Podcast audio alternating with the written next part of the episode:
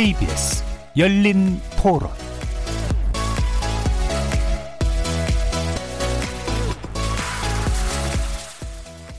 안녕하십니까. KBS 열린 토론 정준희입니다.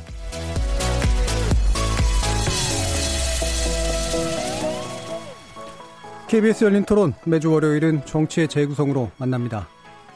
오늘 오후 어, 일반 일본군 위안부 피해자이신 이용수 할머니의 두 번째 기자회견이 있었습니다.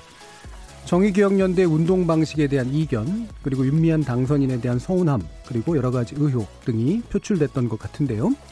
미래통합당은 윤미향 당선인과 관련된 의혹 진상규명을 위한 TF 첫 회의를 열었고요. 정의당은 책임 있는 조치를 빠르게 요구하고 나섰습니다. 민주당은 실체적 진실에 관한 명확한 규명이 더 필요하다라고 하는 입장이고요. 이 정쟁화되고 있는 이 문제에서 우리가 정말 제대로 짚어봐야 될 문제는 대체 무언지 정치 재구성 논객들과 함께 논의해 보겠습니다. 또 한편 이 불법 정치 자금을 받았던 혐의로 유죄가 확정돼서 복역한 바 있는 한명숙 전 국무총리 사건의 핵심 증인이자 또 당사자기도 했던 고 한만호 씨 옥중 비망록이 언론 보도를 통해 다뤄지면서 다양한 목소리가 나오고 있습니다. 더불어민주당은 검찰의 강압적이고 부적절한 수사 및 기소의 문제를 지적하면서 재조사 필요성을 거론하는 반면 야당인 미래통합당은 사법부 건의에 대한 도전이라면서 그럴 바엔 재심을 청구하라는 입장입니다. 다시 도마 위에 오른 한 전 총리 사건을 둘러싼 정치권 논란, 그 쟁점은 무언지 또 짚어보겠습니다. KBS 열린 토론은 여러분들이 주인공입니다. 문자로 참여하실 분은 9730으로 의견 남겨주십시오. 단문은 50원, 장문은 100원에 정보 이용료가 붙습니다. KBS 모바일 콩, 트위터 계정 KBS 오픈, 그리고 유튜브를 통해서도 무료로 참여하실 수 있습니다. 시민 논객 여러분의 날카로운 의견과 뜨거운 참여 기다리겠습니다. KBS 열린 토론 지금부터 출발합니다. 살아 있습니다. 토론이 살아 있습니다. 살아있는 토론, KBS 열린 토론. 토론은 라디오가 진짜입니다. 진짜 토론. KBS 열린 토론.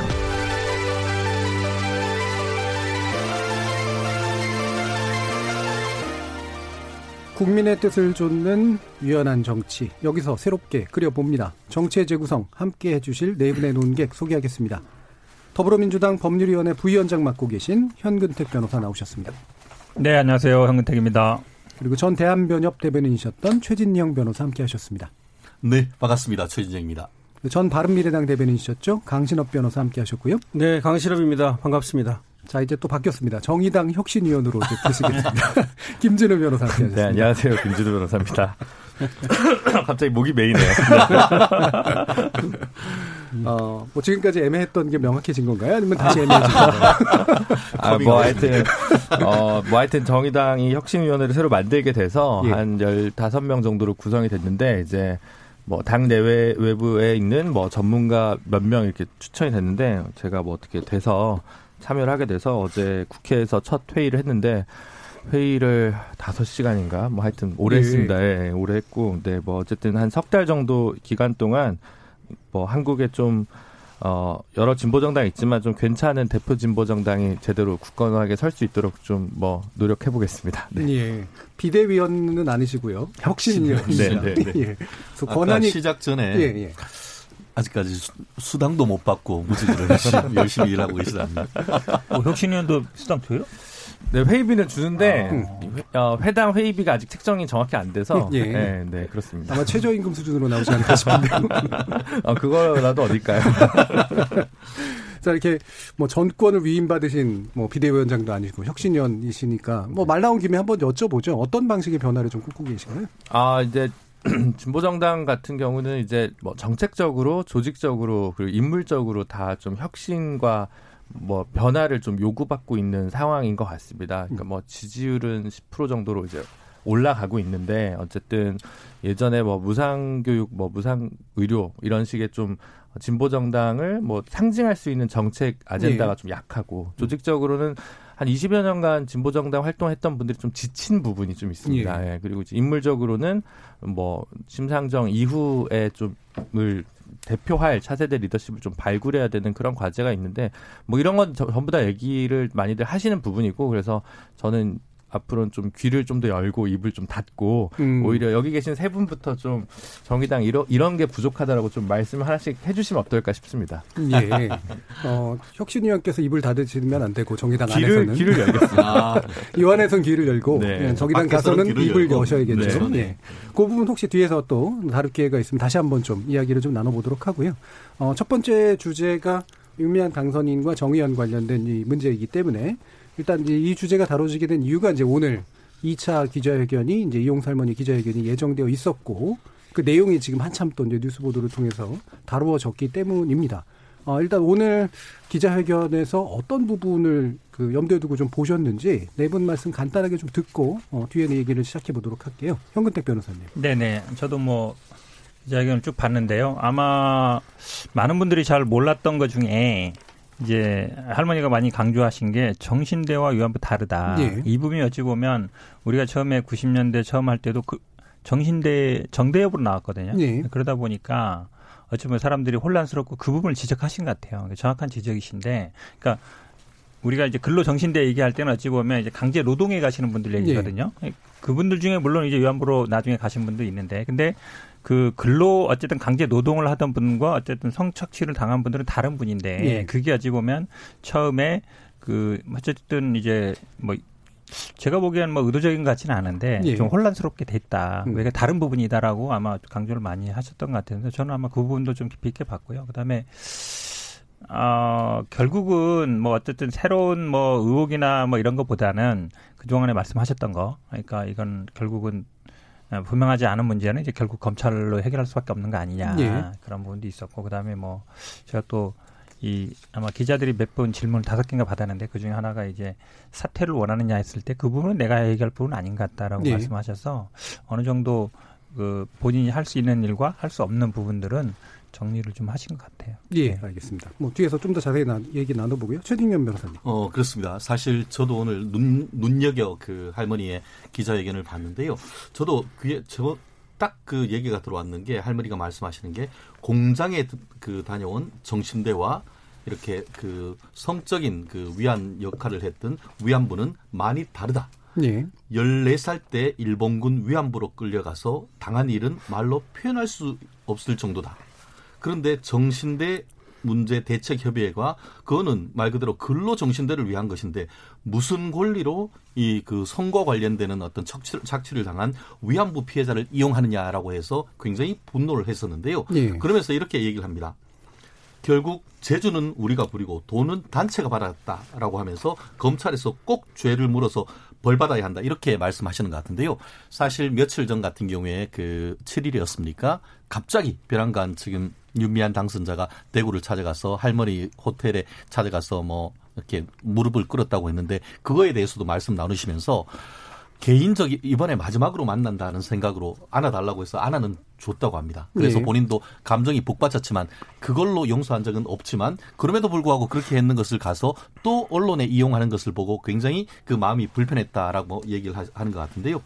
실제로 그렇게 하면서 그 앞으로의 어떤 그 방향성에 얘기를 하면서 새로운 형태의 어떤 그 시민 단체가 이 문제를 어, 예, 역할을 해줬으면 하는 그런 바램, 바램을 담았던 부분이 있는 예. 것 같습니다. 결국 이번에 그, 어, 검찰 수사라든가 아니면은 그 행자부나 여가부의 어떤 조사를 통해서 실체적 진실을 밝, 그, 그 과, 과정에서의 어떤 문제를 밝혀서 이 그 운동의 정당성을 다시 한번 좀, 다시 한번 그 살필 필요가 있고 피해자들이 원하신다라고 한다고 하면은 새로운 시민단체 구성하는 것도 앞으로의 하나의 어떤 그 가능성을 열어둔 그런 어떤 나름대로의 의미 있는 기자회견이 아니었나 저는 그렇게 평가를 합니다. 예, 알겠습니다. 강신업 변호사님. 네, 저희가 이제 관심 있게 본 거는 결국 이제 할머니가 오늘 이와 같이 기자회견을 한 어, 그 뜻이에요. 예. 결국 그것이 이제 윤미향 당선자에 대한 서운함도 있겠지만 그것은 어떻게 보면 부수적인 것이고 진정으로 하고 싶은 얘기가 있는 거죠. 본인이 살 날도 얼마 남지 않았고 그다음에 오랫동안 또 인권 활동을 했고 위안부 할머니로서의 어떤 어, 체험과 삶을 살면서 이제 뭔가 좀 정리하고 매듭을 짓고 어, 이 과거의 문제를 미래에 좀 발전적으로 승화시켜야 된다는 생각을 하는 거예요. 예. 그래서 오늘 얘기한 그것이 그 기자회견 어, 문에 나타나 있는데 한일 관계의 미래 지향적 발전을 위한 구체적 교류 방안, 양국 국민들 간 공동 행동 등 계획을 만들고 추진해 나가자. 여기서 이제 한일 관계의 미래 지향적 발전. 이건 얼마 전에도 얘기한 것인데 결과적으로는 이런 얘기를 하는 것이 미래지향적 발전을 위한 것이지 예. 과거 얘기를 자꾸 꺼내서 일본을 미워하고 또 뭐 한국을 미워하고 이런 얘기가 아니라고 하는 것이죠. 그래서 평화 인권 교육관 건립을 추진해야 된다 이런 얘기를 했고요. 그 다음에 어떤 시민 단체가 이 위안부 어, 활동이라든지 이, 이 과거사 어, 어떻게 보면 이제 그 과거사에 대한 정리 내지는 바로잡기 활동 이런 것들을 하나의 단체가 독점하고 예. 그런 것에 대한 어떤 불편한 심정이 분명히 드러나 있는데 아까 최진영 변호사가 얘기했듯이 이제 국민의 힘으로 어, 이것을 어떤 새로운 역량을 준비해야 된다 이런 말을 했어요. 이 얘기는 어떤 지금 뭐 정의연이라든지 이런 단체가 이것을 독점하는 것에 대해서 음. 분명히 문제를 제기한 것이다 이렇게 봤습니다. 예, 알겠습니다. 김재룡 변호사님. 저는 이제 기자회견을 다 보지 못하고 입장문 중심으로 봤는데 입장문하고 기자회견은 상당히 좀 다릅니다. 네, 네. 좀 결이 달라요. 네. 그래서 지금 저 좀 당황스럽다고나 음. 할까? 어, 제가 볼 때는 입장문에 조금 더 눈여겨 많이 봤어요. 예. 그 강신업 변호사님도 얘기했지만 어쨌든 미래를 향해서 한일 관계도 그렇고 이 문제 좀 빨리 풀렸으면 좋겠고 교육이 제대로 됐으면 좋겠고 그다음에 이제 투명성 문제도 제기를 하셨지만 과도한 논란이 돼서 문제의 본질이 좀 흐려지는 거 아니냐는 우려 우려도 입장문에는 좀 담겨 있는 것 같아요. 그래서 어 윤미향 당선자에 대한 의혹도 일정 부분 있습니다만 어쨌든 그 이 본인 이 내신 입장문에는 어쨌든 시민 주도 방식, 30년 투쟁의 성과 계승, 그리고 과정의 투명성 확보 세 가지 원칙 하에서 계속 좀 이 문제를 풀어갔으면 좋겠다는 예. 이야기를 하셨으니까 그게 좀 잘 반영되는 논의 구조가 좀 잘 형성됐으면 좋겠다는 생각이 듭니다. 예. 어, 일단 이제 네 분의 말씀 좀 들어봤는데요. 지금 말씀 나온 것 중에 한 몇 가지 좀 더 짚어보죠. 그러면 일단은 그, 뭐, 좀 상당 부분, 이 부분에 관심 있는 부분들은 알고 계셨으라고 생각이 되는데, 그러니까 정신대라는 말 속에 근로정신대, 그러니까 근로노역을 위해서 이제 가신 분들하고 결과적으로 종군 위안부가 이제 되신 분들이 이제 섞여 있는 이제 그런 거잖아요. 그러면 이 두 가지 정신대하고 이거는 명확히 달라라고 말씀하시는 게 지금 맞는 건가요? 아니면 이게 섞여 있기 때문에 나오는 문제가 있는 게 맞는 건가요? 다른 거죠, 명확하게. 네. 왜냐하면 정신대 그 정자가 보니까 뭔가 앞선다는 의미예요. 네. 신자는 몸 신자인데요. 그러니까 그 당시에 그러니까 노, 노, 인력이 부족하다 보니까 남자들뿐만 아니라 여자들도 강제 노역에 많이 동원을 네. 했습니다 일제에서 사실은 그러면서 어찌 보면 정신 근로 정신대라는 거는 공장에서 일하는 분들이었던 거예요. 네. 실제로 뭐 뭐 그 일본에서도 그런 부분은 어느 정도 인정하고 있는 것 같고요. 근데 위안부 같은 경우에는 그게 아니라 공장에서 일하는 게 아니라 그러니까 여러 가지 방식은 있었어요. 일본군이 직접 하는 경우도 있었고 네. 아니면 군이 위탁해서 하는 경우도 있었는데 그런 어떤 그 성착취라든지 그런데 그러니까 성적인 거에 관여되는 분들이어서 예. 이거 명확히 개념 자체가 다른 거죠. 예. 그 부분 지적한 건 제가 보기에 적지 않은 제 있고 왜냐하면 우리가 정대협이 처음에 나온 게 정신대 문제 뭐 연구회인가 대책위원가 이렇게 그렇죠. 나온 거였기 때문에 예. 그 부분에 대해서 혼란이 있다라고 얘기한 부분은 제가 보기에 음.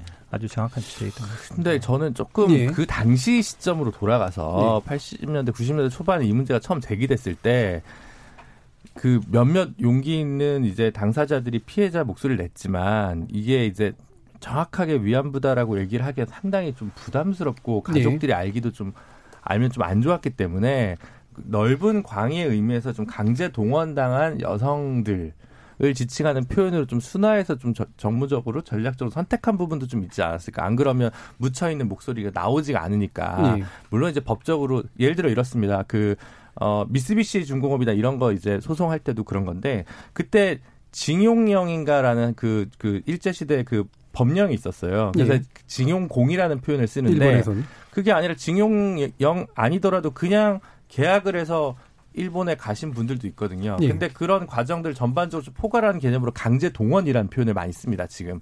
그래서 이게 법적으로 혹은 어떤 법령에 따라서 어떤 형태를 따라서 모집되거나 유인됐느냐는 다 다른 건 사실이에요. 그래서 그것들을 항상 딱 예각화해가지고 구별지어서 개념으로 딱딱딱 부르지는 않았던 것 같거든요. 그래서 그 시대적인 그리고 그때 이것들 그녀들을 당사자들을 좀 호명해내는 어떤 방법이나 그분들을 일정하게 보호해주는 그런 측면들 여러 가지가 좀 착종되어 있었던 단어 선택은 아니었는가라는 것도 고려해 볼 필요가 있을 것 같아요. 예. 그거에 대해서는 예, 제가 교수님. 그 팩트를 조금 얘기를 해드리고 싶은데요. 그 한국 정신대 문제 대책 협의회 약칭 정대협입니다. 예. 그것은 1990년에 발족을 했어요. 근데 아시다시피 지금 이용수 할머니라든가 돌아가신 김복동 할머니 같은 경우에는 그 무렵에 본인 스스로 이른바 그 종군 위안부란 것을 알렸단 말이에요. 예. 그러면은 사실 좀 전에 그 현근택 변호사님 말씀하셨듯이 저도 대한변협에 있을 때에 징용공 근로정신대 이 부분과 관련해서 강제로 끌려가서 일은 빡세게 하고 돈은 하나도 못 받았단 말이에요. 예. 그래서 그 부분과 관련해서 그 한국 그 이 일본에 소송을 했다가 다 패소를 하고 한국 정부에 소송 그어 한국에 관할로 소송을 했다가 승소를 했고 그 과정에서 저희 그 변협 활동이 굉장히 많이 저도 했던 기억이 나는데요. 지금 어 그 이후에 이제 2016년에 이제 지금 그 정 정의 기억 연대 같은 경우에는 2016년에 설립하면서 일본군 송노여제 문제 해결을 위한 정의기억연대 를 하고 이게 2018년 7월 11일 날 통합에서 출범했다. 이렇게 얘기를 하고 있습니다. 예. 근데 그 과정에서 하나의 문제. 지금까지 마치 두 단체가 통합돼서 현재는 정의기억연대가 하나 있다고 하지만 실제로 법인은 여전히 그 정신대 협의회와 이 그 정의기억연대 둘 다 살아 있고 두 단체의 대표가 최근까지도 윤미향 당선자였다는 것이죠. 그래서 네. 양측으로부터 이그 국민으로부터의 기부금을 다 받아왔던 그런 문제가 있었던 것이고 할머니들이 이 부분에 대해서 문제를 삼는 것이죠. 이게 정신대와 관련해서 뭘 얘기를 하면은 실제로 기부금이나 이런 부분이 제대로 생각보다 많지 않았다라는 인식이 깔려 있는 것 같아요. 예. 그런데 이것을 그 할머니들은 기본적으로 위안부, 종군 위안부라고 하지만 그 종군 위안부라고 하- 본인들은 할머니 이용수 할머니 마저도 나는 종군 위안부지 성노예가 아니다라고 얘기를 하면서 그 한때 이걸 물었다고 합니다. 그 이용수 할머니가 그어 그 윤미향 당선자한테 왜 내가 성노예냐라고 했더니만 윤미향 당선자의 답이 뭐냐면은 그런 단어를 써야 관심이 더 길어진다. 지금까지 피해자의 의사를 그렇게 중요시한다고 해놓고 피해자로서는 성노예라고 불리는 것이 그렇게 수치스러웠다고 얘기함에도 불구하고 왜 이것이 종군 위안부가 아니고 성노예라고 불려졌는지 그것을 이유로 해서 그렇게 많은 그 어, 기부금을 받아놓고 그 기부금은 오히려 이분들한테 전혀 쓰지 않았던 그 문제에 있어서 지금 한 이 그 이용수 할머니가 문제를 세- 삼고 있는 것 같은데요. 오늘 이용수 할머니가 그런 얘기했습니다. 나 돈에 관심 없다. 분명히 얘기를 했습니다. 그러면서 다만 그럼에도 불구하고 앞에 이제 그 본인들을 팔아서 이 돈을 벌고 했던 그 문제에 대해서 문제를 제기하면서 그 문제에 대한 실체적 진실을 규명을 해달라. 다만 그럼에도 불구하고 그와 같은 그 운동을 해왔는 그 성과에 대해서는 폄하돼서는 안 된다. 이런 두 가지 어떤 투트랙의 원칙을 분명히 밝혔다는 점에서는 의미가 있다고 봅니다. 제가 하나 말씀드리면요. 예. 네. 이 용어상의 문제인데 지금 최 변호사님은 이 위안부 문제와 이 정, 저 성노예 문제를 뭐 동일 선상에 비교하시는 것 같은데, 그러니까 정신대, 그러니까 어쨌든 근로정신대 그러는데 예. 정신대가 어쨌든 강제 노동인 건 맞고요. 그러니까 위안부에 사실은 뭐 종군이라는 표현을 쓰는지 모르겠는데 종군이라는 표현은 약간 뭐 따른다는 얘기인데 예. 위안이라는 건 어찌 보면 받는 사람의 입장이에요. 일본의 입장, 일본에서 이 용어를 쓴 거거든요. 예. 실제로 위안부라는 용어를 썼고 모집도 했고 이러다 보니까 그런데 사실은 어, 피해자 입장에서 보면 어, 대상이잖아요. 그러니까 그쪽의 입장에서 봤을 때는 위안부라지만 그래서 어찌 보면 이게 세계적으로도 그렇고 국제적으로도 그렇고 우리나라에서도 이거 위안부란 표현은 아니다. 이건 가해자 중심이기 때문에 예. 어쨌든 성노예라는 표현을 쓰는 게 맞다라고 어느 정도 시민사회에서 공감이 됐고 예. 특히 미국이라든지 우리 유엔에서 할 때도 성노예라는 표현을 많이 써서 그거를 어찌 보면 우리나라에서 쓰자로 한 건데 지금 말씀처럼 어, 거부감이 있었던 것 같아요. 할머니들이 이거 하지 예. 말자는 얘기했던 것 같은데 그래도 제가 보기에 성노예라는 표현이 잘못됐다라고 예. 생각하지는 않아요. 제가 예. 보기에. 그러니까 이 부분은 사실은 미국 의회에서 이 문제를 다룰 때 comfort women으로 할 거냐, 그렇죠. 아니면 섹스 슬레이- 슬레이브로 할 거냐, 네. 둘 중에 어느 것이 본질을 정확하게 짚는 거냐, 사실 이 문제하고 연관이 됐었던 그렇죠. 거잖아요. 그래서 네. 이거는 그러니까 관점을 논- 어떻게 하느냐에 따라 이거는 다른 논쟁의 거예요. 네. 장에서 열려 있는 문제지 예. 뭐 사실 딱 일도 양단으로 가릴 수 있는 문제는 아닌 것 같습니다. 예, 제가 이제 강신업 변호사님. 하나 얘기를 하면 왜 할머니가 지금 그렇게 정신대와 위안부는 다른 것인데 이런 문제를 제기하는 것이냐면요. 기본적으로 정신대는 정신대 그러니까 다시 말하면 정신대라고 하는 건 원칙적으로는 여자 정신 근로령이라는 게 있었어요. 음. 예. 1944년에 원래는 이제 남자도 있고 여자도 있습니다. 그런데 남자 정신대도 있고 그렇게 여자 정신대도 있는 겁니다. 음. 여기서 정신대라고 하는 것은 몸을 바쳐 국가를 위해 일하는 부대라는 뜻입니다. 예. 제가 부대라는 뜻이거든요. 이제 그래서 실, 실, 실질적으로 말하면 군 부대처럼 이렇게 부대라는 이름을 붙인 것이죠. 자, 그래서 그 여자 정신 근로령에 의해서 이렇게 나간 사람들은 공장에 가서 일을 한다든지 뭐 이런 것들을 하는 것이었고 종군 위안부라고 오셨던 것이에요. 그거는 이제 종군 위안부라고 부릅니다. 그런데 사실은 이렇게 이제 정신대로 나갔던 사람들이 종군 위안부로 어, 또 차출이 돼가지고 그러는 경우가 예. 많이 있었고 예. 실제로 우리나라 사람들의 이제 인식이 뭐였냐면 공장을 갔다 왔든 아니면 또 위안부로 갔다 왔든 하여튼 일본에 갔다 오면 이미 순결을 빼앗긴 것으로 보는 예. 그런 관점이 있었어요. 예. 그러다 보니까 둘을 구별하지 않고 사실은 혼용해서 정신대라는 이름으로 어, 쓰게 됐던 겁니다. 예. 근데 할머니가 얘기하시는 건 뭐냐면 이 정대협이라고 하는 것은 이 정신대 그러니까 공장에 갔다 온 사람들까지도 포괄하는 이런 어, 단체인데 왜 그런 단체에서 이 위안부 활동 이것까지도 독점하느냐라고 하는 문제를 제기하는 거예요. 예. 그러니까 이 위안부 문제에 대해서 증언을 자기들한테 이 할머니들한테 윤미향이라든지 정의원에서 듣지도 않았다 뭐 이런 말을 했거든요. 예. 제대로 증언을 듣지 않았다 이런 말을 했어요. 이 얘기는 이 위안부를 하면서 얼마나 고생을 했고 얼마나 어, 이 성노예라고 하- 한다면 이 성을 착취당했는지 이런 것들에 대한 어, 분명한 어떤 조사라든지 내지는 그거에 대한 할머니들에 대한 위안이나 위로라든지 피해 보상이라든지 이런 것들이 이 제대로 안 됐다 이런 어떤 인식이 있는 거예요. 예. 그러니까 정신대라는 것과 위안부를 섞어 가지고 어, 제대로 이 가치 취급을 하면서 말하자면 위안부로서 정말 죽을 뚱 말뚱 어, 죽을 고생을 했다고 말하지 않습니까? 예. 그런 것들에 대한 어떤 인식 그리고 거기에 대한 확실한 어떤 어, 뭐랄까요? 보상이라든지 처방이라든지 대처라든지 에, 등등에 대해서 좀 부족하다 예. 이런 문제를 제기하는 거죠. 예. 그래서 저는 사실 이 부분에 있어서 지금 윤미한 당선자라고 연결해 보면 음. 우리가 좀 살펴봐야 될 쟁점이라고 하는 건 그러니까 용어상의 혼란에 관련된 문제라든가 아니면 무엇이 본질을 더 정확하게 표현하는 어떤 개념이냐라든가 이 부분은 운동 방식이나 지향의 측면에서 여러 가지 견해들이 있을 수 있다고 보는데 말씀처럼 이제 예를 들면 다 섞어놓은 상태에서 강제 동원자를 다 섞어놓은 상태에서 그 중에 정작 이제 종군 위안부라고 이제 지칭될 수 있는 이분들, 그러니까 성착취를 당했던 분들을 앞세워서 그분들에 대한 기부를 받아놓고 그렇죠. 그 기부금을 그렇죠. 예. 그분들한테 안 쓰고 그냥 딱 그냥 대충 뭐 섞거나 섞어서 그냥 어, 섞어서. 예. 아니면 음. 이제 예를 들면 개인적으로 착복을 했거나 음. 여기서 이제 점점 후자로 갈수록 이제 문제가 되는 거잖아요. 그렇죠. 예, 근데 이 부분에 대한 논란이 저는 핵심이라고 보는데 저 여기서는 어떻게 늘 판단을. 하시는지요? 지금 그 정확히 지적하셨는데요. 네.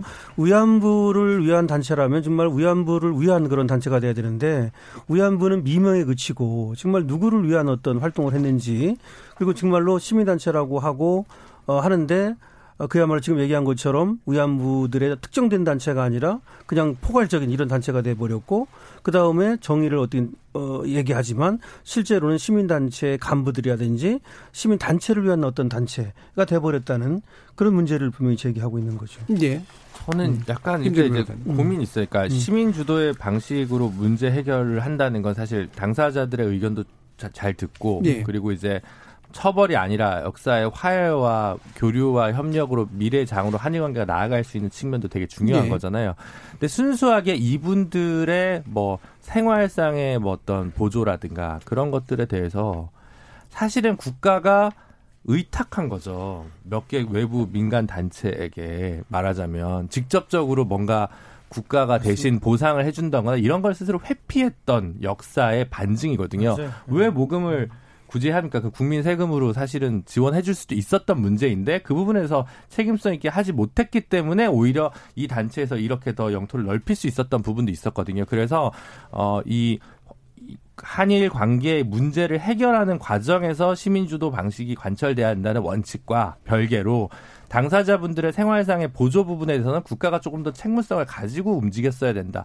이걸 두 개를 좀 구분해서 잘 보는 게 중요하지 않을까. 그게 좀 제대로 된 반성과 성찰이 아닐까 싶습니다. 네, 다만 그 저는- 정의영의 활동 결과로 운동의 결과로 국가에서 생활지원금을 보조해주는 방식으로 가지 않나요? 아니, 그러니까 제 말은 이제 그거를 어쨌든 직접 하는 게 부담되는 거예요. 계속 네. 끝없이 보상이나 하거나 과거사 문제에 있어서 국가는 계속 그걸 부담스러워하니까 간접적인 방식으로 계속 좀 하려고 했던 것 같죠. 그냥 직접 사실은 그냥 무슨 뭐 기초생활 급여 이런 것처럼 급여를 그냥 직접 지급해줘도 되는데 예. 항상 좀 간접적으로 이렇게 하려고 했던 것은 국가가 약간 뭐 그걸 이제 좋은 말로 거버넌스다 이렇게 얘기할 수도 있겠지만 제가 볼 때는 책임 회피의 역사였다라는 게 있고 그 다음에 정의기억 연대 문제를 제기를 하시는 것도 있지만 계속 정부도 문제를 회피하고 그럼 도대체 어떻게 할 거냐라는 거에서 응답을 해달라라는 요구가 사실은 이용수 어, 여성 인권 활동가의 가장 강한 목소리거든요. 근데 예. 이에 대해서는 사실은 지금 윤미향 당선자 혹은 정의기억 연대에서 검찰 수사가 문제가 아니라 외교부나 총리실에서 뭔가 이거를 대해서 책임 있는 그 다음 진전을 위한 해법을 만들기 위한 고민을 해줘야 된다.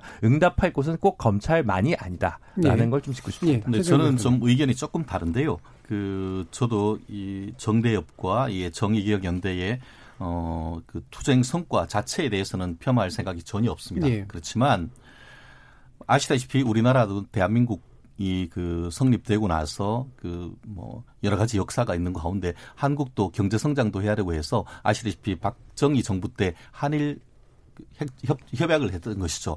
그걸 하면서 이제 결국 이, 이 정신대 문제라든가 식민지 시대 때의 어떤 그 문제에 대해서 어, 서로 뭐 해석은 다르지만 어쨌든 예. 그걸로 종결을 했다라는 그런 취지가 있었고 나아가서 2016년에 2015년 말이었습니까?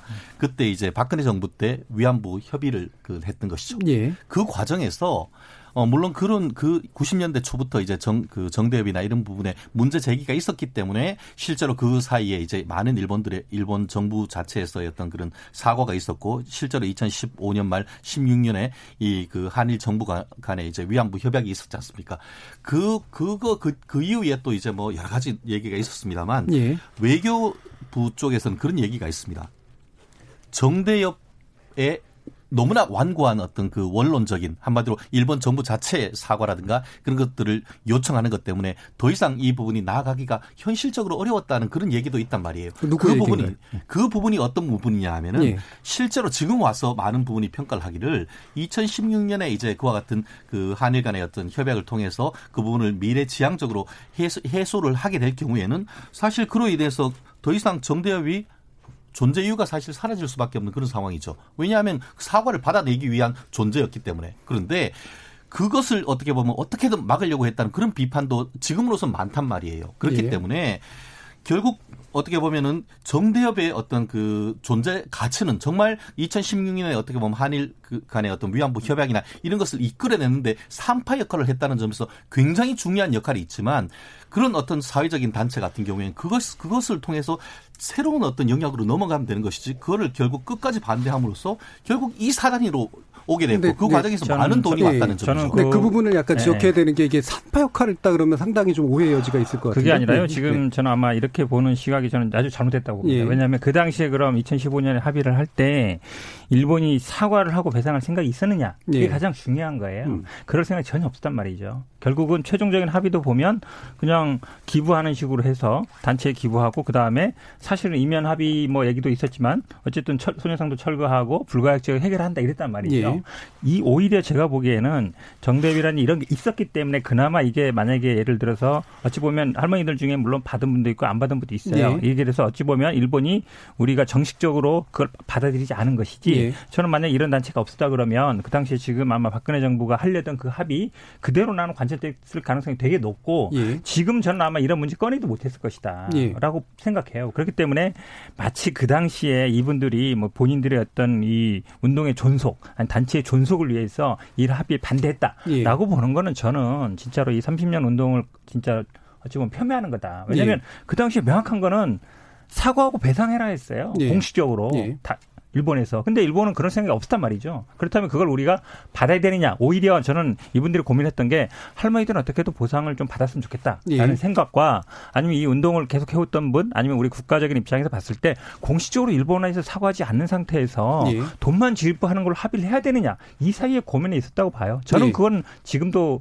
유효하다고 보고 예, 있습니다. 그러니까 저는 이게 그래서 운동의 노선 차이가 일부 드러난 부분들은 있다라고 보지만, 그러니까 아까 정대협으로 이제 표현을 해 주셨는데, 그 돌아가신 고 김복동 할머니를 보면 어, 지난번에 그런 한일 협의에 관련된 내용들을 굉장히 강한 반발을 하셨고 또 피해자의 상당 부분들은 그런 식으로 넘어갈 수 없다라고 또 얘기를 하신단 말이에요. 그래서 이게 이용수 할머니의 목소리와 돌아가신 김복동 할머니라든가 이런 분들의 목소리가 또 일치되는 건 또 아니다라고 이제 볼 수밖에 그렇습니다. 없거든요. 예.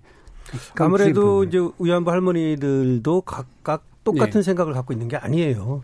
어떤 사람들은 자기가 죽기 전에 돈을 받아가지고 예. 자기 자식에게 뭐 넘겨주고 싶은 그런 분도 있었고 지금 이혼수 할머니가 얘기하는 거 보면 뭐 암에 걸린 할머니가 있었는데 그 할머니는 당시에 돈을 받아서 주고 싶어 했다 뭐 이런 얘기도 예. 하고 뭐 당연하요. 그럴 수밖에 없는 것이 일단은 가장 중요한 거는 뭐 국가적인 문제도 있지만 개인적으로 보상을 받고 예. 개인적으로 어 자기 자식들이라든지 내지는 뭐 삶에서 어 어느 정도 도움을 받을 수 있다면 하는 그런 심정은 너무 당연한 것이니까요. 그런데 문제는 아까 김준호 변호사가 잘 얘기를 했는데 국가가 배상하면 되는 거거든요. 예. 사실은 아, 한일 협정도 있었고 당시에 또 뭐 배상이 다 됐다고 이- 얘기하는 것이 어쨌든 사실은 아니지만 일본의 또 입장이고 그러니까 이 문제는 국가가 나서서 일본하고 어, 또 뭐 협정을 하고 또 의안부 할머니들한테는 국가가 배상을 하는 문제면 되는 것인데 그것을 회피하다 보니까 이런 문제가 생긴 것이고 그래서 이용수 할머니가 지금 제기하는 큰 문제가 하나 뭐냐면 왜 모금을 그렇게 했느냐는 거예요. 네. 특히 이제 모금을 하는 것이 뭐 농구하는 애들한테 가가지고 거기 가서도 뭐 달라고 그러고 여기저기 가, 다니면서 뭐 학생들한테도 뭐 코올리게 돈 받듯이 그렇게 하더라. 그것이 못마땅했다 이런 얘기 하지 않습니까? 저는 이것이 굉장히 이영수 할머니가 인권 운동가로서 굉장한 수준에 저는 올라 있다고 생각을 하는데요.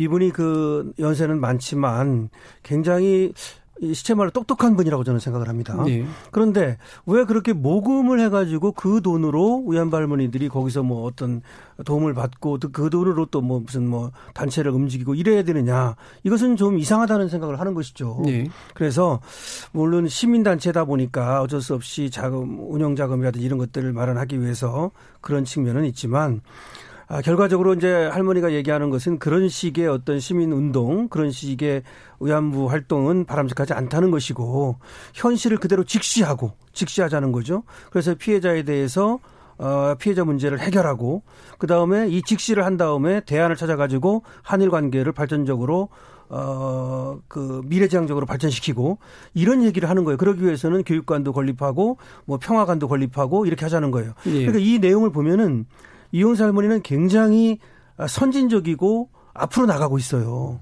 이분이 이렇게 얘기를 하는 것이 뭐냐면 자신이 93살이라고 그럽니다. 우리 나이로. 그럼 얼마나 더 살지 모르는 상황에서 매듭을 짓고 싶다는 거예요. 그런 말도 했잖아요. 김복동 할머니가 시작한 일을 내가 끝맺겠다. 이 말은 예. 앞으로 계속해서 이걸 가지고 모금하고 또 그 돈을 가지고 썼느니 안 썼느니 뭐 하여튼 이런 것이 바람직하지 않다는 거예요. 그래서 어떻게 보면 이 할머니가 살아 계실 때 이 문제를 해결 짓고 시민단체도 해산하고 그럴 수 있으면 가장 좋겠다는 생각을 하는 거죠. 예. 예. 또 하나 추가하면요. 예. 말씀 중에 이게 있어요. 어찌 보면 이게 우리가 좀 뼈아픈 부분인데 정대협과 나눔의 집과 거기 속하지 않은 할머니들. 예. 어찌 보면 이제 정대협에 지금 마포심태 한 분 계시고 나눔의 집도 여섯 분인가요? 여섯 뭐 분이요. 여섯 분이 계신 것 같고 또 거기 안 속해 있는 이용사 분들이 할머니가 안 속한 분. 그렇죠. 네, 예, 예. 지금 아마 전부 생존한 분이 뭐 18분인가 이렇게 알고 있는데 아마 증언하신 분이 240분 되고 222분 정도 돌아가셨고 그러면 그 동안에 이게 운동이 어찌 보면 각자 되었단 말이죠. 지금 말씀처럼 김준호 변호사 말처럼 그럼 사실은 어찌 보면 국가에 뭔가 저 일본의 배상을 요구하고 사과를 요구하는 거는 이 국가적인 일이거든요. 네. 그렇다면 이게 지금 나눔의 집도 지금 뭐 경기도에서 회계 감사도 하면서 문제가 많이 되고 있는데 어쨌든 이렇게 돈을 뭐 6, 70억 쌓아놨는데 그걸 어디 쓰느냐 문제 있는데 사실은 거기는 또 조계종에 속해 있다 보니까 네. 이게 나중에 이분들이 돌아가시면 그 존속될 가능성이 있고 예. 저도 거기 가끔 가보면 뭐 경기도에서든 광주시에서든 예산을 해서 뭐 인권센터도 짓고 이런 어찌 보면 그러니까 정대에서 하는 일과 나눔의 집에서 하는 일과 또 지금 이용사 할머니는 어쨌든 그 밖에 있는 것인데 예. 이게 어찌 보면 다 같은 일인데 음. 별개로 움직이고 있단 말이죠. 어찌 보면 근데 사실은 우리가 이 여기서 하고자 하는 일은 개인적인 예를 들어서 환경운동이라든지 아니면 다른 거는 여러 개 단체 있어도 상관없어요. 그렇죠. 근데 예. 이, 왜냐면 많을수록 좋으니까. 근데 여기는 어찌 보면 우리가 일본과의 관계를 하는 거기 때문에 어찌 보면 통일된 입장이나 통일된 게 필요하거든요. 그래서 저는 아마 이 부분 제- 지적하신 거 왜 세계 각자를 하느냐 예. 이거에 대해서 문제 제기 저는 뭐 의미가 있다고 보고 이 부분도 저는 아마 시민사회든 아니면 뭐 저 정부에서도 좀 고민할 겁니다. 예. 저는 개인적으로 다행이라고 보는 건 뭐냐면 어쨌든 윤미향 당선인이 여러 의혹은 뭐 수사 과정에서 밝혀지면 그만일 거라고 저는 생각을 하고 다만 예. 이 재단 그러니까 정의기억 연대는 이제 이제 상관없는 거잖아요. 이게 무슨 뭐그 가족 기업이나 이런 게 아니기 때문에 새, 로 이제 어 선출된 이사장 그 새로운 리더십에 의해서 우일신할 수 있다고 생각합니다. 그리고 뭐 어, 그래서 그 부분에서는 좀 뭐 어떻게 보면 전망이 또 긍정적인 여지가 있다고 좀 생각이 들고, 어, 두 번째로는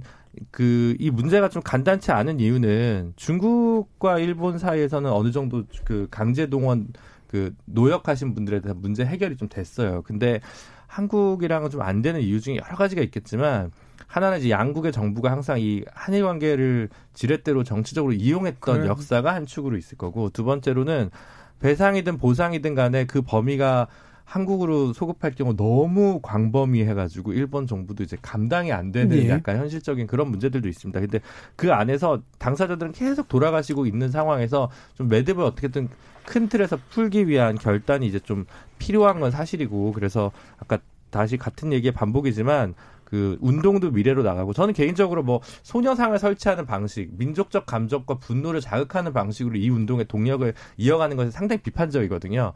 그러니까 뭐 필요 일정적으로 교육용으로 필요할 수도 있지만 막 순수 여성 이런 이데올로기 뭐 이렇게 짓밟힌 이런 이데올로기로 이 운동을 계속 이어가는 건 사실 큰 의미가 없다고 음. 보고 저는 이영수 활동가의 그 이야기도 이런 점에 좀 기초에 있다고 생각합니다. 그래서 양국의 불행했던 역사를 좀 잘 딛고 나갈 수 있는 그 다음 단계로 나간 이 호소를 정부 당국도 꼭 지금 귀 기울였으면 좋겠습니다. 음, 여기서 이제 그럼 마지막으로 좀 분명히 했으면 좋겠는 게 지금 어, 이 과정이 결과적으로 좀 좋게 풀리려면 뭐 예를 들면 법적으로 책임진 문제가 있다거나 그건 별개로 치고요.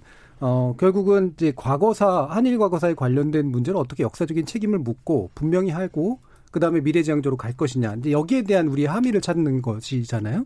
근데 이게 이제 혹시라도 역사 문제를 다루는 한국의 입장에서 되게 혼선을 빚거나 이러면 안 될 것 같은데 뭐 기본적으로 보면 어 일본에서 지속적으로 책임을 묻고 역사적으로 문제를 묻는다와 그 다음에 피해자들에게 구제하고 그 다음에 보상한다 또는 배상한다와 그 다음에 미래지향적인 어떤 역사적 관계들을 만들어 나간다. 이 세 가지가 한 축에서 좀 이루어져야 될 거 아닌가라는 그런 생각이 든단 말이죠. 예, 그렇죠. 그러니까 일본의 입장은 하나예요. 그냥 65년 예. 협정으로 다 해결됐다. 음. 거기 보면은 뭐 결국은 뭐 개인적인 청구권이라든지 이런 게 다 해결됐다는 것이고 예.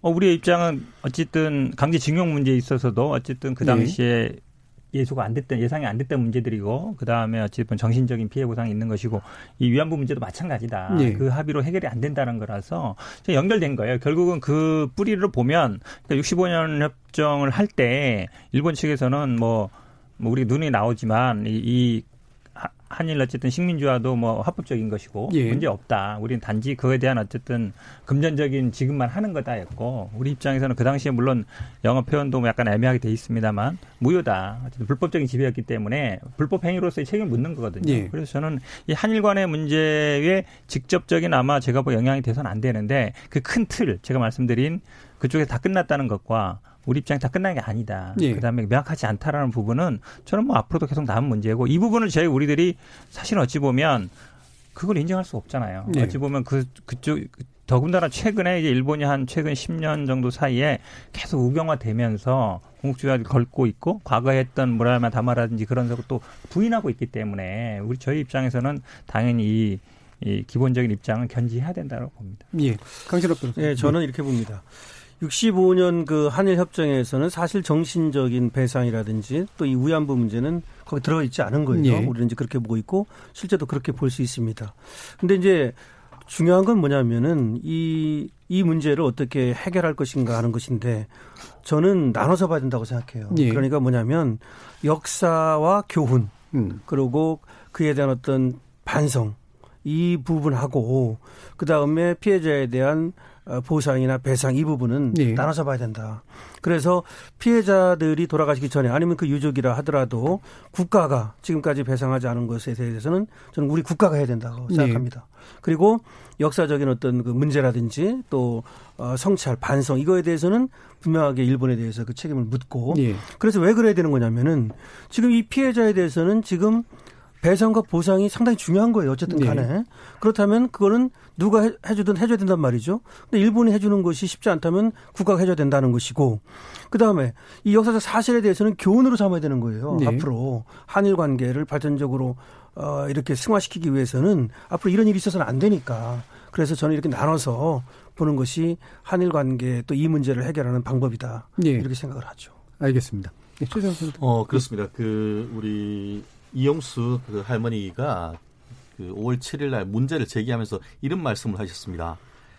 이게 그 수요 집회가 학생들에게 증오와 상처만 가르친다. 그러니까. 올바른 역사 교육을 받은 한국과 일본의 젊은이들이 친하게 지내면서 대화를 해야 문제가 해결된다. 이런 말씀을 하셨습니다. 예. 어떻게 보면은 말씀드렸듯이 우리가 일반적으로 생각하는 것보다 훨씬 피해자 당사자인 그 할머니가 훨씬 더 미래를 보고 본인이 이제 그 뭐 소천하신 이후의 어떤 한일 관계까지도 생각하고 있는 그런 모습을 보이는 것 같은데요. 그런 생각을 굉장히 우리는 그 해야 된다고 봅니다. 실제 지난번 2015년에 있던 그 한일 그 이 위안부 협약에 대해서 할머니는 굉장히 비판적이었던 건 맞습니다. 예. 그런데 한번 우리가 또그그 당시 한일 위안부 협정 내용이 뭔지는 한번 좀 다시 한번 짚고 넘어갈 필요는 없지 않은데요.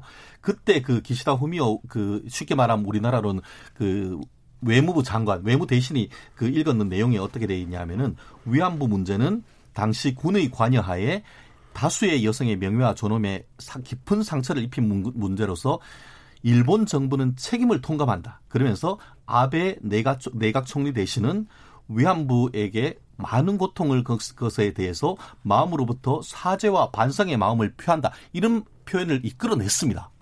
그러면서 이제 어 이와 관련해서 그 구체적인 어떤 그 상처를 치유하는 조치로서 한국 정부가 재단을 설립하고 일본 정부는 일본 정부 예산으로 자금을 거출해 가지고 이 그 위안부 할머니를 위한 사업을 한다 이렇게 했습니다. 물론 이 부분에 있어서는 말씀드렸듯이 일본 국가가 자체로 배상이나 보상을 네. 해야 된다 이런 견해가 있습니다만 국가 간의 현실적으로 그와 같은 것을 이끌어내기는 굉장히 어려운 점이 있다는 것은 사실 실무자가 되는 법조인들은 압니다. 그렇기 때문에 지난번 어떤 그 한일 위안부 협정에 대해서 많은 논란이 있습니다만 이와 같은 한일 위안부 협정이나 이런 것을 바탕으로 해서 정말 또 새로운 어떤 형태의 뭔가를 그 정부가 이끌어내려고 하는 노력 그리고 그 과정에서 정말 이제 피해자 할머니뿐만 아니고 좀 더 젊은 한 그 우리의 미래 세대들이 여기에 같이 어떤 활동을 예. 하려고 하는 그런 어디 양국가들의 노력이 저는 정말 필요한 시점이라고 저는 예. 봅니다. 최윤 변호사님은 그 협약에 대해 긍정적으로 보시는 입장 같아요. 이게 예. 그러니까 굉장히 어려운 문제인데요. 지금 아까 강신업 변호사님 네. 말씀하셨는데, 그러니까 사실은 우리나라가 뭐 돈이 없어서 지급을 못하거나 뭐 이런 건 네. 아니에요. 그렇죠. 그렇다 우리가 이 사실 어찌 보면 경제 규모면도 그렇고 이런데 일본에 우리가 끊임없이 강제 징용이든 위안부 문제에 대해서 배상을 요구하는 건 하나예요. 당신들이 책임을 인정하라는 거예요. 예. 그러니까 그 전에 아시아 기금인가요? 90 몇 년에 할 때에도 결국 일본은 끊임없이 본인들이 직접 뭐 책임을 인정하기보다는 뭐 기업에서 한다든지 아니면 뭐 다른 방식으로 지금 사실 어찌 보면 이 강제 징용 문제도 일본은 공식적으로 인정을 하거나 아니면 책임을 인정해서 공식적 일본에서 뭔가 지급하는 방식으로 예. 그러니까 배상을 하는 방식으로 배상이라는 건 결국 불법 행위를 전제로 하는 예. 거니까요. 그건 안 하겠다는 거거든요. 예. 우리는 그걸 하라는 거고 예. 거기서 부딪히는 거예요. 네. 그러니까 국가에서 주든 뭐 기금을 주든 개인으로 주든 그거는 사실은 제가 보기에 아주 큰 문제가 아니라 예. 가장 부딪히는 부분은 일본이 이게 어, 책임을 인정하고 일본이 국가 차원에서 배상을 하느냐 안 하느냐 여기에서 결국은 강제 징용 문제도 걸리는 것이고 예. 지금 위안부 책임 문제도 걸리는 것이거든요. 예. 근데 그 부분은 제가 보기에 저희가 우리가 양보할 수 없는 문제라고 예. 그래서. 위안부 문제가. 지금 법원에 우리 일본국 정부를 상대로 현재 우리 법원에서 지금 그 예. 대리인단이 소송을 진행 중에 있습니다. 그래서 우리 법원이 또 이제 어떤 판단을 내릴 거냐라는 문제가 좀 남는 거고. 예. 그러니까 그때 그것 때문에 또 사법농단 사태와 박근혜 정부의 그 문제가 또 강제징용. 예, 예. 강제징용 어쨌든 근데 지금 위안부 문제도 소송 중이거든요. 그러니까 넓게 보면 이제 뭐 위안부 문제든 정신근로대든 징용공이든 또 기타의 방식의 어떤 강제 동원이든 이 문제가 사실 다 연결돼 있는 거예요. 그 65년 한일 수교 해가지고 뭐 저기 차관 좀 받아서 뭐 이렇게 포철 만들고 뭐 이제 이런 걸로 대충 이렇게 정리됐던 것들이 다시 좀 재개돼야 되는데 중국에 비해 중국과의 문제를 푸는 거에 비해서도 하- 그 일본이 훨씬 더 소극적이다. 예. 그리고 일본의 또 다른 고민은 그런 게 있죠. 언젠가 한번 10년 전인가요? 15년 전인가요? 북일 수교가 잠시 얘기가 나오다가 중단됐을 때 예. 북한에서도 같은 문제가 또 제기될 수밖에 없는 쟁점이 있거든요. 그래서 사실 일본 정부의 고민이 깊은 것도 사실인데 그럼에도 불구하고 독일이 2차 대전 이후에 보여줬던 뭐 화해 기억 무슨 뭐 기금이라든가 네. 이런 거에 비하면 일본 정부의 입장이 훨씬 더 소극적인 건 맞으니까 보상 차원에서 한국 정부가 당사자분들 돌아가시기에는 좀더 적극적으로 정부가 보상 문제는 임하고 나머지 배상 문제나 아니면 구상 문제로 풀든 간에 그렇게 해서 좀 정리하는 데서 좀 더 적극적으로 적극적으로 정부가 나설 필요가 있다. 뭐. 예, 알겠습니다. 하나 간단하게 여기서 말씀을 예. 드리면 북한 말이죠. 북한은 돈도 없고 지금 가난하게 살잖아요. 그런데 일본에 대해서 오히려 뭐 어? 준다라도 안 받는 그런 형국이란 말이에요. 나중에 한 번에 어? 하려고 그러는 거 글쎄요. 저는 네. 꼭 그런 것도 있지만 어떻게 보면 이걸 보는 시각인데요. 음. 이것이 꼭 일본이 이제 뭐 불법 행위를 했으니까 돈을 받아야 되겠다 뭐 이런 것도 뭐 하나의 그 견해일 수 있지만 일본처럼 어 아니 그 북한처럼 말이죠. 일본을 완전히 무시하고 어떻게 보면은 그 당했다는 것에 대해서 인정을 안 하려고 하는 그런 심리도 사실 들어 있는 것으로 보이는데 음. 저는 그것이 뭐 어, 이런 생각을 들어요. 어떻게 보면은 그러니까 너무 일본하고 이 문제로 얽히고 설켜 가지고서 어, 그렇게 하기보다는 일도 양단적으로 한 번에 끊는 이런 노력도 필요한 것이 아닌가 생각이 들고 그것이 바로 북한이 일본의 일본을 대하는 태도 이런 것들도 좀 참고할 필요가 있다. 이런 생각은 들어요. 예. 갑자기 또 이제 북한이 긍정적으로. 원래 이제 네. 우리나라 사람들이 인정 잘 안 하지만 북한이 우리보다 외교 강국이라고 다들 인정하는 뭐 사실 그러니까 그 부분은 네. 여러 가지 이제 다른 토론들을 보면 예. 이게 참 다른 거죠. 아니 그러니까 네. 여기에 너무 우리가 정신적인 어떤 또는 여기 너무 많은 에너지를 소비하는 것 같은 생각이 들기 때문에 이거를 좀 아, 쉽게 해결하는 하나의 방법을 찾아보는 것도 좋겠다 그런 예. 생각입니다. 예. 북일 간 외교 정상화에 네. 관련된 문제에 또 논의는 또 대단히 네. 복잡한 여러 가지 것들이 네. 있어서요. 일단 요 정도로 정리를 해 하시죠. 어, 뭐 우리 또 일부 토론 진행되는 동안 청취자들도 의견 많이 보내주셨을 테니까 한번 들어보겠습니다. 정희진 문자 캐스터. 네, 지금까지 청취자 여러분이 보내주신 문자들 소개합니다. 먼저 문자로 8938님. 전 민주당 지지자입니다. 그렇지만 오늘 할머니의 기자회견에도 민주당이 신중한 입장을 표명한 건 의도적으로 책임을 지지 않겠다는 걸로 보입니다. 인터넷 댓글을 보면 할머니의 진정한 얘기에도 할머니를 이상하게 몰아가는 글들이 적지 않습니다. 아직도 가난한 조선의 어린 딸들의 절규가 계속되고 있습니다. 현재 이런 상황이 안타깝습니다 해주셨고요. 유튜브 아이디 덴마크님. 성노예라는 단어는 할머니들에게 상처가 되는 단어일 겁니다. 하지만 미국 의회에서도 인정한 단어인 것으로 알고 있습니다. 피해 사실을 정확하게 알리기 위한 개념이라고 생각합니다. 문자로 4032님. 본질은 성착취가 맞지만 그래도 용어는 위안부입니다.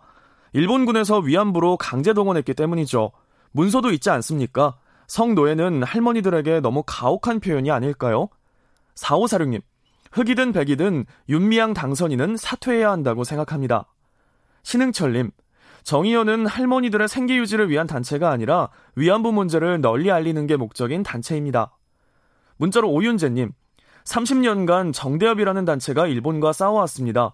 그동안 우리 정부는 뭘 하고 있었나요? 돈 앞에서 시민단체가 썩도록 국가로서 방치한 건 국가의 직무유기로 보입니다. 라고 보내주셨네요. 네, KBS 열린 토론. 이 시간은 영상으로도 생중계하고 있습니다. 유튜브에 들어가셔서 KBS 일라디오 또는 KBS 열린 토론을 검색하시면 지금 바로 토론하는 모습 보실 수 있습니다. 방송을 듣고 계신 여러분이 시민 농객입니다. 계속해서 청취자 여러분들의 날카로운 시선과 의견 보내주세요. 지금까지 문자캐스터 정의진이었습니다.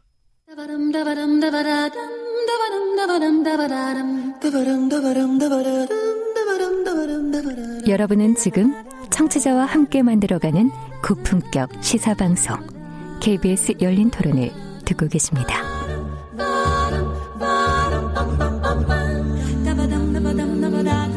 KBS 열린 토론 정치의 재구성 함께하고 계십니다. 김준우 변호사, 강신업 변호사, 최진정 변호사, 현근택 변호사 이렇게 네 분과 함께하고 있는데요.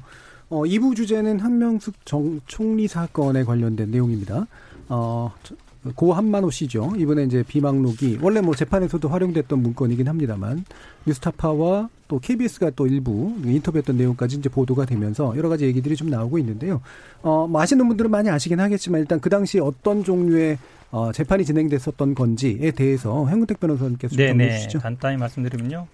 한명숙 그 당시 총리가 이제 관두셨고 어쨌든 이제 장관도 하시고 예. 국회의원도 예. 하시고 총리 하시고 이 당시가 어찌 보면 이제 서울시장 후보로 강력하게 뜰 때였어요. 네. 그래서 먼저 쉽게 얘기하면 1차 사건이 있었고 2차 사건 얘기하는데 예. 1차 사건 한 우리 이제 5만 달러 사건이라 그럽니다. 예. 5만 달러 사건이 처음에 이제 대한통운 이제 곽, 곽영욱 그 대표이사였죠. 이분이 뭐 졌다 그랬는데 이 사건도 비슷하게 갔어요. 예. 진술을 또 번복하고 이러면서 뭐 의자가 받았냐 이러면서 이제 무죄 분위기로 흘러가니까 예. 근데 이제 두 번째 사건이 나온 거죠. 두 번째 사건이 지금 문제되는 사건입니다. 네. 수석 기호는 9억 달러. 첫 번째 사건 이제 무죄로 됐고요. 무죄로. 예. 그러니까 그게 이제 무죄로 될 분위기쯤에 예. 두 번째 사건이 나온 거예요. 예. 이 당시가 나온 게 기소한 게 7월이었거든요. 2010년. 그 당시 6월 달에 선거였습니다. 근데 이게 막 그 전에 이제 한만호 씨가 진술을 하면서 4월, 5월부터 진술하면서 4, 5월에 막 이제 언론에 나왔죠. 예. 나오면서 결국은 이제 본인은 검찰에서는 9억을 줬다. 세 번에 나눠서 줬다. 날짜도 조금 특정을 못 했는데 그러다가 이게 법정에 나와서 진술을 뒤집었어요. 예. 내가 준 적 없다.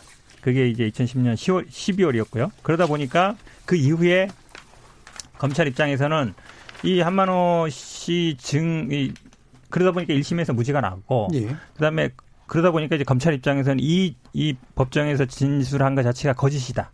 이걸 밝혀야 되는데 두 가지 방법을 썼죠. 첫째 하나는 위증으로 고소를 했고 예, 기소를 했고 한만호를. 그렇죠. 그다음에 다른 방법은 그 한만호 씨가 있던 이제 소위 말하는 깜빵 동기라 그러는데 이제 같이 있던 그 있던 세, 세 사람이 있었는데 그 중에 이제 두 사람을 어, 증인으로 세워서 어찌 보면 우리한테 돈 줬다고 다 얘기했다 했단 말이에요. 예. 그래서 지금 이제 오늘 아마 이제 뉴스타파에 나온 거는 세 명이었는데 그 중에 안 나왔던 분이 있어요. H라는 분. 이제 이분이 지금도 이제 교도소에 있는데 이분이 이제 그 당시 얘기를 하는 거예요. 얘기를 하면서 어, 내용은 이런 거죠. 어쨌든 검찰에서 진실이 뒤집어지니까 계속 세 명, 두 명 이렇게 계속 모여서 진술 훈련을 했다. 예. 집체 교육을 하고 이러면서 했다. 이래서 결국은 지난번에 나온 거는 이제 비망록은 어찌 보면 비망록은 지난번에 이제 1심, 2심, 3심에서 다 제출됐던 거예요. 예.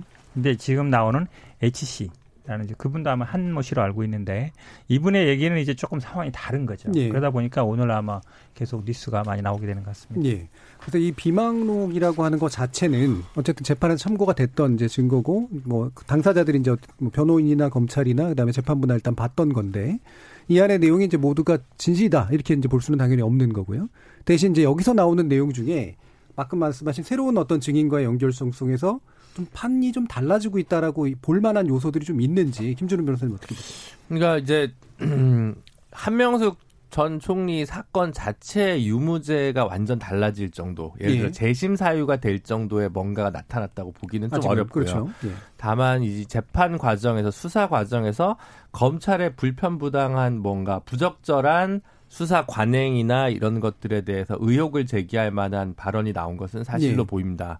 라는 정도예요, 제 입장은. 그래서 그 전부터 이제 그런 의혹은 있었는데 제 새로운 이 진술이 나왔기 때문에 검찰이 상시, 상시 그 정도로 그러니까 결국 73번인가 한만호 씨 자체도 이제 출석을 하고 아, 검찰에 이제 출석을 했는데 진술 조서는 5회뿐이고 나머지는 연습 예행 연습이었다. 뭐 이런 예. 이제 얘기잖아요. 그리고 이제 심지어 어 깜빵 동기라고 하는 분들도 이제 어, 조직화를 말하자면 검찰이 해낸 예. 거고 이것에 대한 의혹들이 있었는데 또 새로운 진술이 이렇게 나오니까 이에 관해서 검찰이 과연 부적절한 수사를 했는지 여기에 대해서는 좀 충분히 어 한명숙 재심 유죄 무죄 이 차원이 아니더라도 예. 한번 다뤄볼 만한 어 조명해 볼 만한 가치는 있다고 예. 생각합니다. 최진영 변호사. 어, 김태년 더불어민주당 그 원내대표 같은 경우에도 법률적으로 보면 어렵다라고 예. 해서 재심이 사실상 어렵다는 것을 스스로 고백하고 있습니다.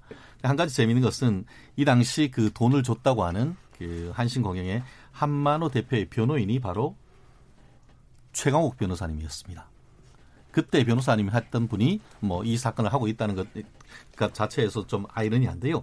결국 그거 아니겠습니까? 검찰이 어 그 회유하고 그렇게 어떻게든 강압이건 회유건 해가지고 이게 그 돈을 줬다고 자백하게 시켰고 그랬다가 나중에 미안해서 1심 법정에서 그 진술을 뒤집었던 그런 것을 비춰봤을 때에 그런 주장이라고 비춰봤을 때에 검찰의 어떤 수사 관행에 문제가 있다. 이거를 지금 제- 그 민주당에서는 얘기를 하고 그게 그게 이른바 검찰의 어떤 그 어떤 검찰 개혁의 명분으로 삼으려고 하는 그런 느낌이 강한 것 같습니다. 그런데 아시다시피 이 사건 1심 무죄 판결을 받았을 때에 그 1심 재판에 한만호 씨가 8번 나왔다고 합니다. 그런데 네. 두 번째 나왔을 때 뭐 그 그런 부분에 대해서 변호인이 묻자 어떻게 얘기했냐면은 강압적이지 않고 자유로운 분위기에서 조사를 받았다. 이렇게 그 얘기를 본인 스스로 얘기를 했단 말이에요. 그러고 그렇게 해서 진술을 바꿨지만 바꿔서 무죄를 판결 받았지만 무죄 판결 받은 게 어떤 그 한만호 씨의 어떤 진술에 의해서 무죄를 판결 받았다라고 보기는 어려운 그런 판결문 이유도 있습니다. 더불어서 실제 지금 그 1심에서 진술을 증언 일, 법정에서 나와서 진술을 바꿔서 하면은 그게 위증 선수하고 하기 때문에 위증 문제가 있죠. 그래서 실제로 위증으로 기소가 됐어요. 그랬는데 네. 기소가 된 데서 위증으로 1심, 2심 대법원까지 스트레이트로 다 유죄를 받았는데요. 그때 어떤 판결이 나왔냐 하면은 법원이 한 씨와 한 전 총리의 친분 관계가 인정되고 금품 수수는 한 전 총리가 직접 관여했다라고 유, 그 관련이 있는데 그 내용이 보면 2004년부터 2009년까지 쫙 사실관계가 나옵니다. 간략하게 정리를 하면은 2004년에 이게 그 한 씨가 자신이 소유한 사무실을 한전 총리한테 시세보다 낮게 임대를 해줬고 그렇게 하니까 감사의 표시로서 한전 총리가 한 씨한테 넥타이 선물도 해줬고 그러고 2006년 12월 달에 총리 공간으로 한 씨를 초대해서 만찬을 하고 그러고 나서 이제 3개월쯤 뒤인 2007년 3월에는 그한 총리의 아파트 인테리어 공사를 하도록 했다고 합니다. 더불어서 2008년 2월에는 한신 공영이 보도가 났어요. 그러면 그렇게 하니까 이 그 한 전 총리가 그한 씨를 병문안했다고 하고 병문안한 다음 날 한 전 총리의 보좌관이 한씨 측에게 2억 원을 전달했는 거고요. 그 전으로 해서 돈이 전달한 직후로 해서 두 차례나 한 씨와 한 전 총리가 통화를 했다 이런 내용이 나옵니다. 이런 전체적인 정황이 있는데 재심한다? 한번 저는 해보라고 하고 싶습니다. 정말 변호인의 입장에서 한번 해서 정말 직접 한번 부딪혀 보라고 얘기 정말 묻고 싶은데요. 흥미로운 것은 한 전 총리가 벌써 석방된 지가 벌써 몇 년이 되셨어요. 그런데 그 사이에 단 한 번도 재심 청구하겠다는 얘기를 전 사실 들어본 적이 없습니다. 제가 잘못 그 모르고 있었다고 하면은 좀 제보 좀 주십시오. 예. 근데 이거는 잠깐만요. 아, 네, 뭐 여러분들이 말씀하시고 싶어 하시니까요. 강신업 변호사님. 제가 좀 예. 이 사건을 좀 보는 시각을 먼저 말씀을 드리면 예.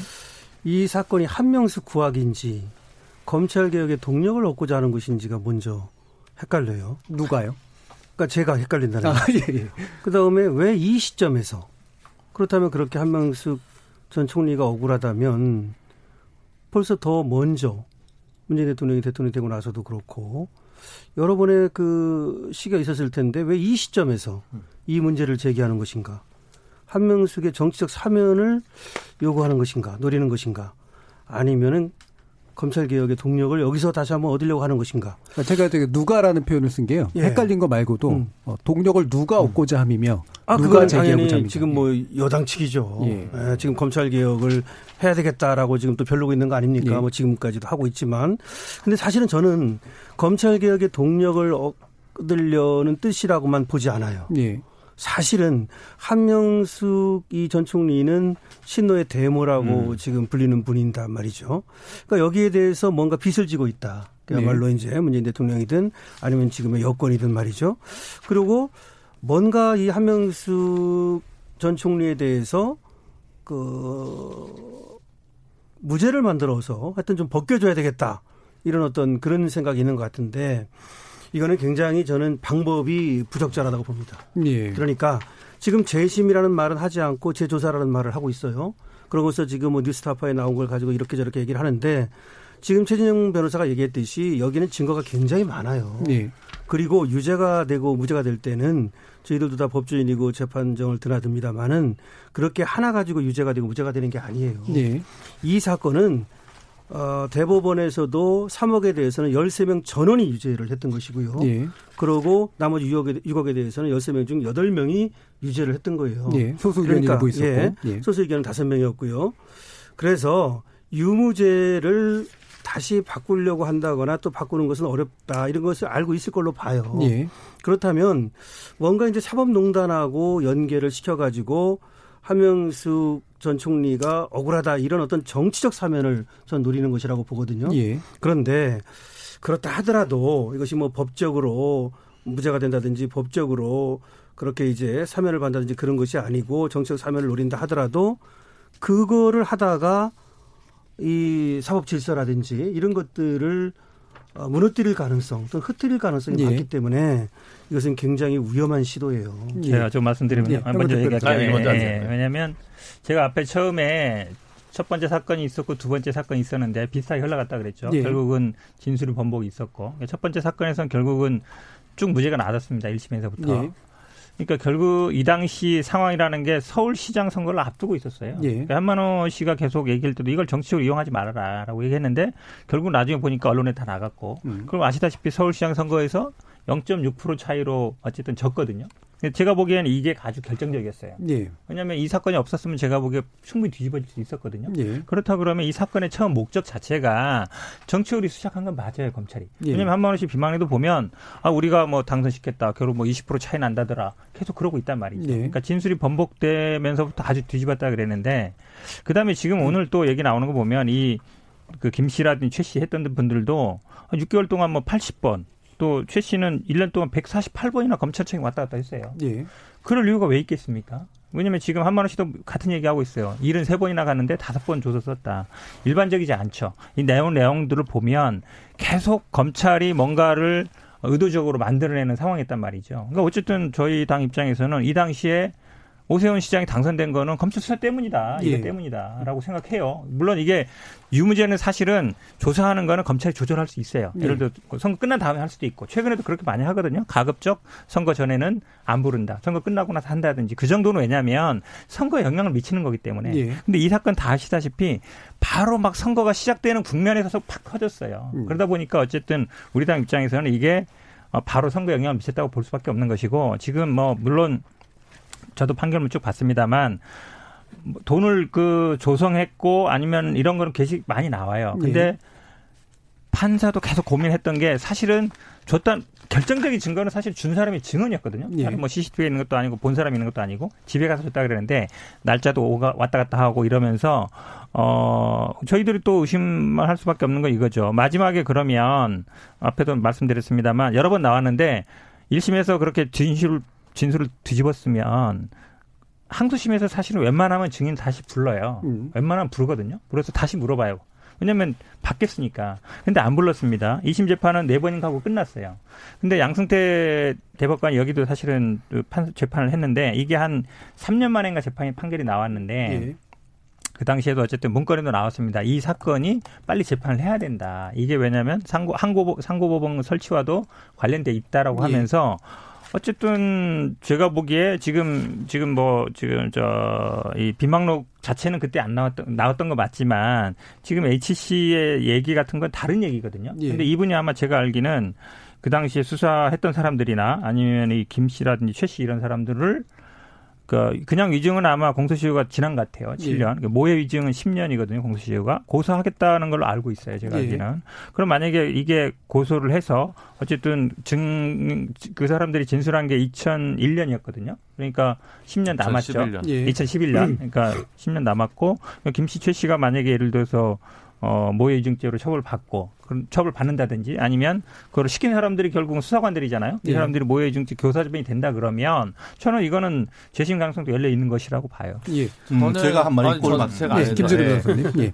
저는 이게 저는 약간 민주당이 좀 고민이 많을 거라고 생각해요. 왜냐하면 이게 민주당이 먼저 던진 건 아니고 예. 언론에서 이제 볼을 띄우니까 본인들이 이제 뭘 예- 대응을 안 할 수는 없고 근데 이제 이걸 많이 열심히 중점을 두고 얘기를 하는 것은 민주당도 부담스러울 수 있을 것 같아요. 뭐 이뭐 180석 많이 얻었더니 뭐 정치적으로 좀 오만해진 거 아니냐 뭐 이런 평가를 국민들한테 받을 수도 있을 거라고 생각을 예. 하거든요. 근데 법적으로 보면 이 재판과 수사 과정은 저는 약간 좀 이상하긴 이상해요. 예. 전형적인 별건 수사. 그 다음에 증인이 검찰에서의 진술과 재판정에서의 진술이 다르면 어쨌든 저희는 공판 중심주의라고 배웠으니까 재판에서의 진술이 좀 더 우위를 둬야 된다고 저는 예. 생각을 하거든요. 아니 그렇게 배웠는데 제가 잘못 배운 건지 는 모르겠는데 좀 그렇게 배웠습니다. 그래서 그런 부분들 보면 좀 이상하고 그리고 이제 사건에서 3억은 무조건 이제 유죄였다라고 하는데 그게 좀 약간 애매한 부분이 어떤 거냐면 1심에서 그 1심에서 6억은 무죄가 났고 3억은 유죄가 났는데 1심에서도 예. 한명숙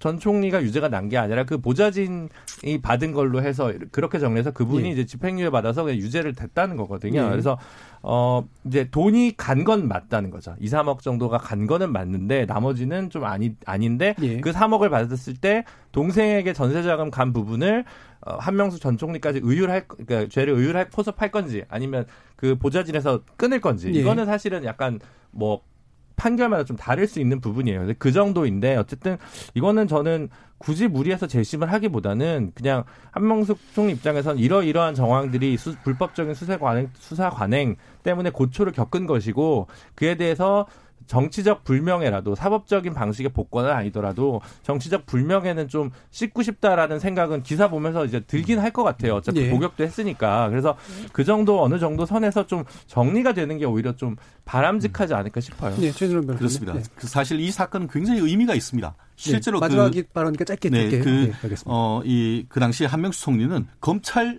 수사 완전히 진술 거부권 행사했습니다.